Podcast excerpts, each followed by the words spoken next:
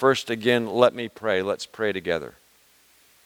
Help us to be attentive to you this morning, God, to the things you would teach us, not only cognitively, intellectually, educationally, informationally, but also in our spirits and transformationally. Help us to be attentive. Make us available to you. Give us eyes to see, ears to hear, and hearts that are good and fertile soil to receive your word. I ask and pray uh, that as my words are true to your word, that they would be taken to heart. If my words in any way deviate from even the spirit of your words, may they not even be heard. We pray in Christ the Lord. Amen. The book of Acts follows the Gospels in the Bible of Matthew, Mark, Luke, and John. The Gospels tell or give accounts of uh, the birth, life, ministry, crucifixion, resurrection, ascension of Jesus. Right after that, the book of Acts gives an account of the birth, the life, the ministry of the church, of the forming and the emerging and the ministry of Christ's people and they're going forth as a church. We're going to pick up the story of Acts this morning at chapter 11, beginning at verse 19. Listen closely. This is the Word of God. Now, those who had been scattered by the persecution in Jerusalem that broke out when Stephen was killed traveled as far as Phoenicia, Cyprus, and Antioch, spreading the word only among the Jews, Jews who had sort of ended up all over that part of the world. Some of them, however, men from Cyprus and Cyrene, went to Antioch and began to speak to Greeks also, telling them the good news about the Lord Jesus. The Lord's hand was with them, and a great number of people believed and turned to the Lord. And now I'm going to read those verses again for those who are visual learners. I'm going to read those verses. We're going to put a map up on the screen uh, of the eastern part of the Mediterranean Sea, highlighting each of these areas. The geography isn't super key in understanding this passage of Scripture, but it's helpful, at least for those of us who are visual learners. So here goes one more time, verse 19. Now, those who had been scattered primarily out of Jerusalem and away from Jerusalem by the persecution that broke out when Stephen was killed at the end of uh, chapter 7 in Acts, traveled as far as Phoenicia. And Phoenicia was the region along the coast there on the eastern uh, Mediterranean that now is occupied by Lebanon, more or less. By Phoenicia and Cyprus, the island, and Antioch, spreading the word only among Jews. Some of them, however, men from Cyprus and Cyrene, which is down just off the bottom of the map in North Africa, went to Antioch and began to speak to Greeks also, telling them the good news about the Lord Jesus. The Lord's hand was with them, and a great number of people believed and turned to the Lord. Now, on to verse 22. News of this reached the church in Jerusalem, and they sent Barnabas to Antioch when he arrived and saw what the grace of God had done, in order, in other words, the effectiveness of God's grace in people's lives, Barnabas was glad and encouraged them all to remain true to the Lord with all their hearts. Barnabas was a good man, full of the Holy Spirit and faith, and a great number of people were brought to the Lord. Then Barnabas went to Tarsus to look for Saul and when he found him, he brought him. Barnabas knew that as gifted as he was as an encourager, gifted by God for encouraging people, he could use some help for what was going on here in Antioch. And he knew who could help him. He knew someone who had encountered God's grace in a powerful and transformational way and had who and who had consequently devoted himself fully to the Lord Jesus Christ, to studying the ways and the teachings of Jesus and living by God's grace in Christ, who trusted in Jesus, the man who was born Saul but whose name was later changed to Paul. So Barnabas hiked it all the way over to Tarsus, that orange arrow up on the map, met with the church, and taught great numbers of people. The author of Acts records. The disciples were first called Christians at Antioch. The disciples were first called Christians in Antioch. Verse 27 now. During this time, some prophets came down from Jerusalem to Antioch. One of them, named Agabus, stood up and through the Spirit predicted that a severe famine would spread over the entire Roman world. This actually happened, the author writes, during the reign of Claudius, Emperor Claudius.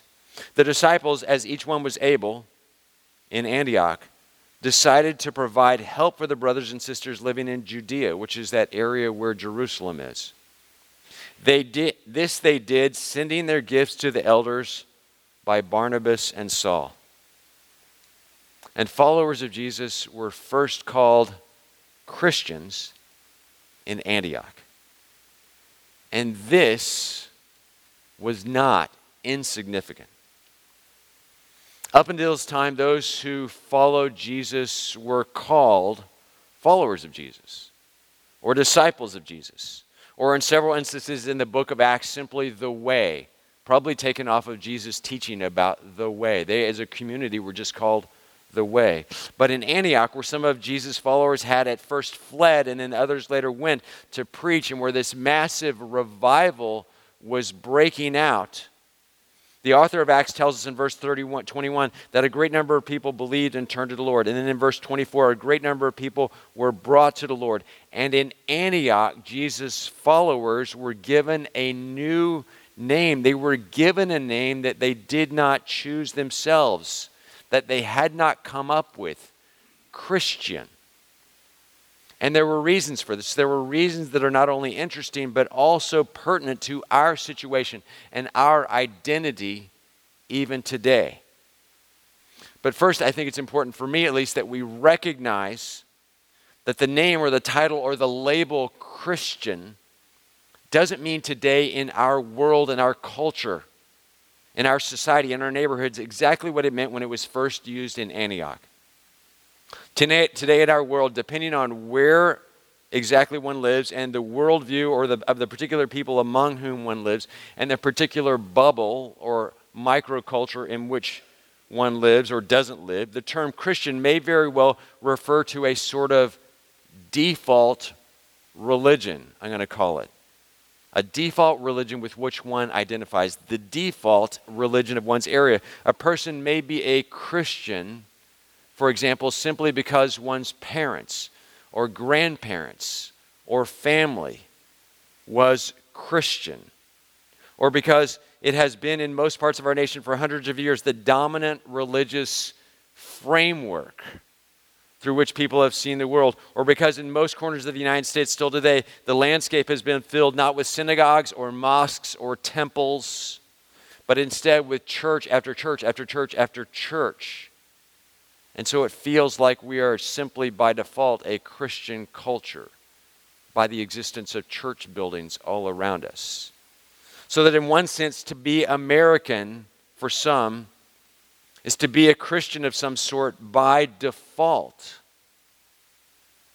One only needs to observe the frequency with which American flags have been placed prominently in Christian sanctuaries and the frequency in some regions in, in, which hymns about the United States have been sung in Christian worship services, to see that in many places and for many people, the United States and Christianity have become one and the same.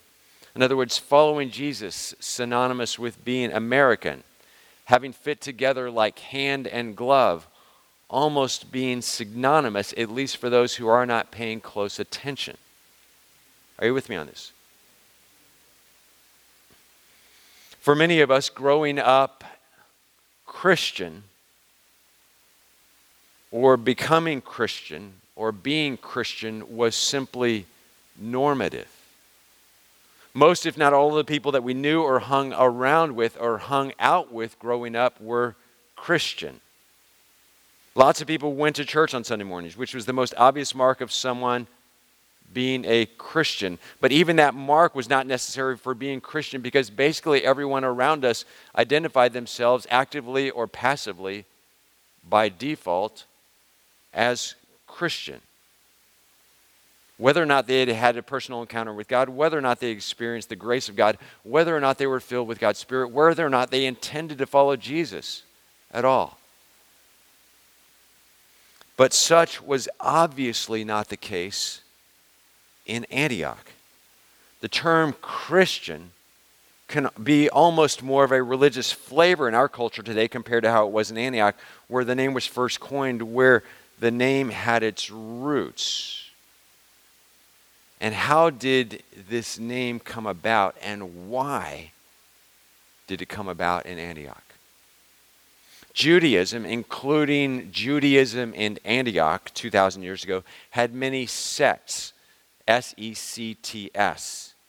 There were a number of sects in Judaism, and those who were not Jewish paid little attention to the differentiation between various Jewish sects. They did not distinguish between them. But then this new sect of Judaism that sprung up in Antioch did distinguish itself from the others. They, they did distinguish themselves as different and unique. The followers of the Jewish rabbi Jesus were different in remarkable ways than all of the other Jews there.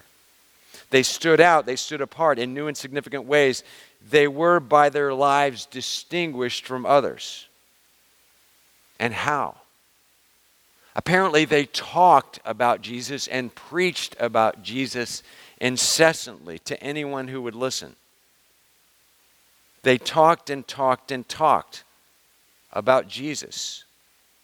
The word Christian literally means one in Christ's camp, one who follows Jesus, one who belongs to Christ, one who incessantly, obsessively talks about Christ, in contrast to its almost generic meaning today.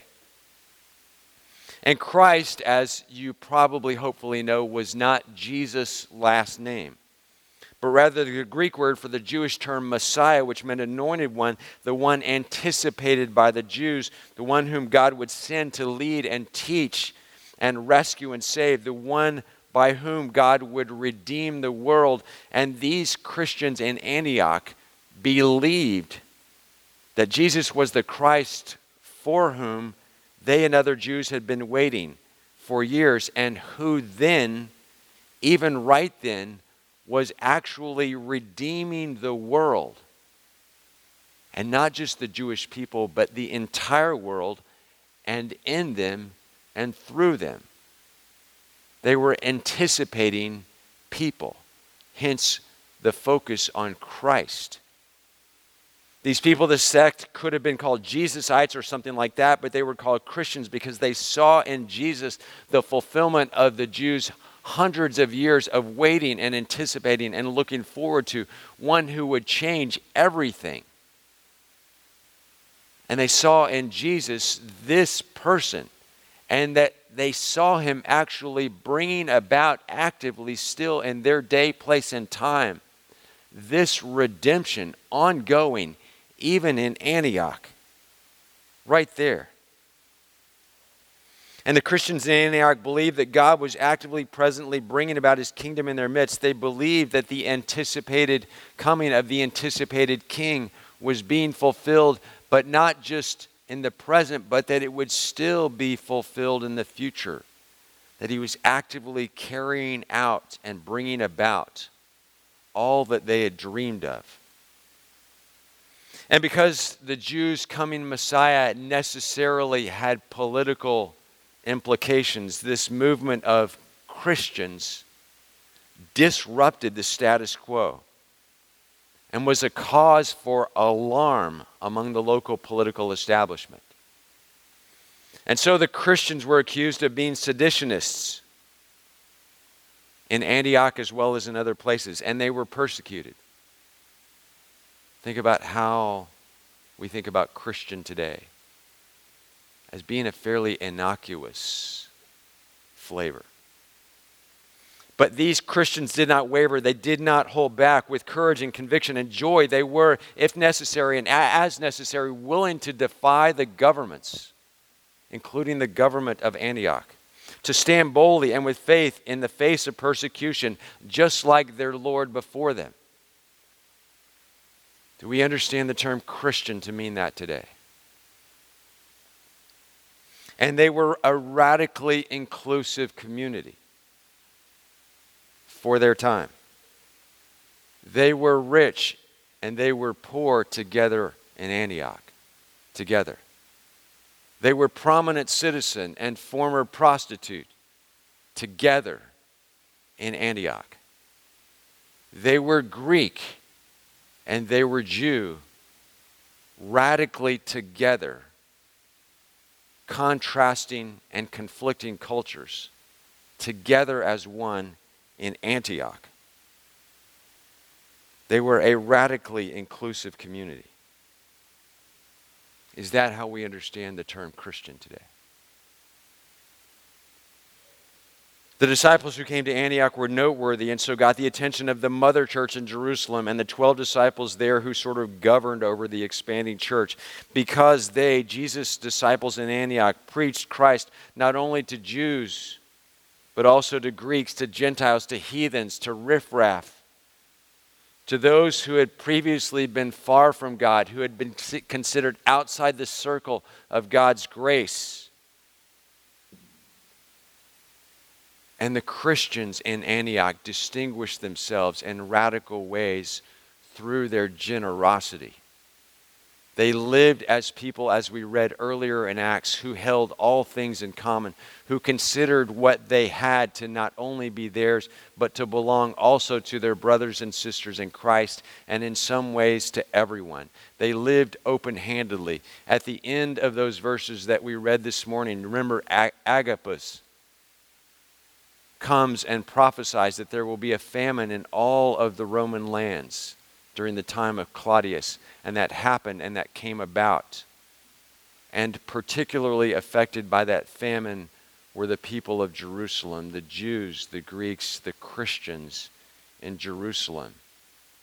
And the first church to send resources, even when they were experiencing that famine as well, were these radical Christians in Antioch who, through Paul and Barnabas, pooled their resources and sent the first and mag- most magnificent gift to the suffering in Jerusalem.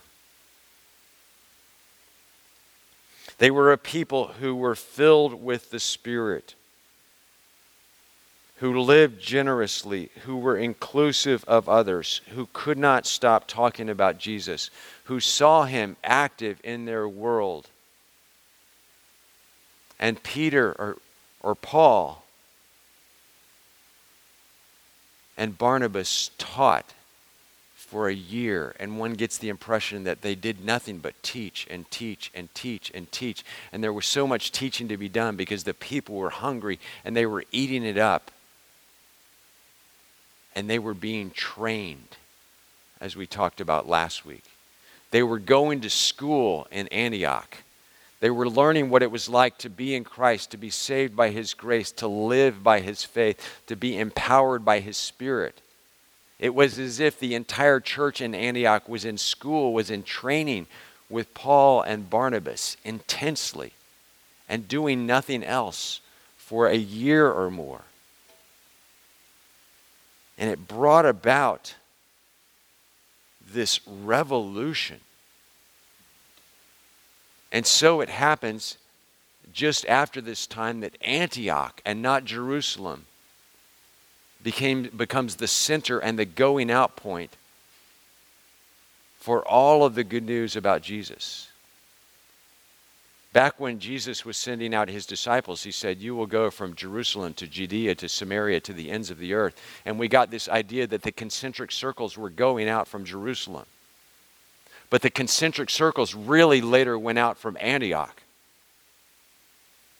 Paul was sent from Antioch over and over. Disciples, missionaries, evangelists went out from Antioch where the Christian movement was in some ways reborn with that name. Those are our roots, brothers and sisters. Those are our roots. That is where our name came from, geographically, but also spiritually. That is who we are. That is who we are called to be. not ordinary citizens who fit in almost anonymously in our neighborhoods, at our workplaces, in our worlds, but by the power of God's Spirit dwelling within us and His grace transforming us. God is calling His church out not to be another latent institution on the corners of our society, but to be salt and light and spirit and power, infusing, redeeming, reconciling, and rescuing a lost and straying world. That is who we are. Those are our roots. That is who we are called to be. You are called to be. The church, First Presbyterian Church, as Walter talked about, in so many ways has been for decades and is called to be again today as a community and as individuals. The words of Martyn Lloyd-Jones on the cover of our bulletin this morning. We Christians are to live in such a way that people coming into contact with us will not understand us, will be puzzled by us, will feel that we are some sort of an enigma, and will be driven to say, Well, they are as they are because they belong to that Christ of whom they speak. They are different.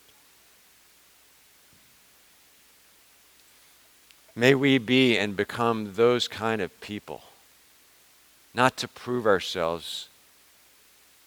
God has already rescued us, already saved us by His grace, but that we might live fully into that to which God has called us, our identity in Him, that we might see God's kingdom come and that He might be glorified, that the lost might be rescued, that the bewildered might be welcomed in. To this we are called. Let's pray.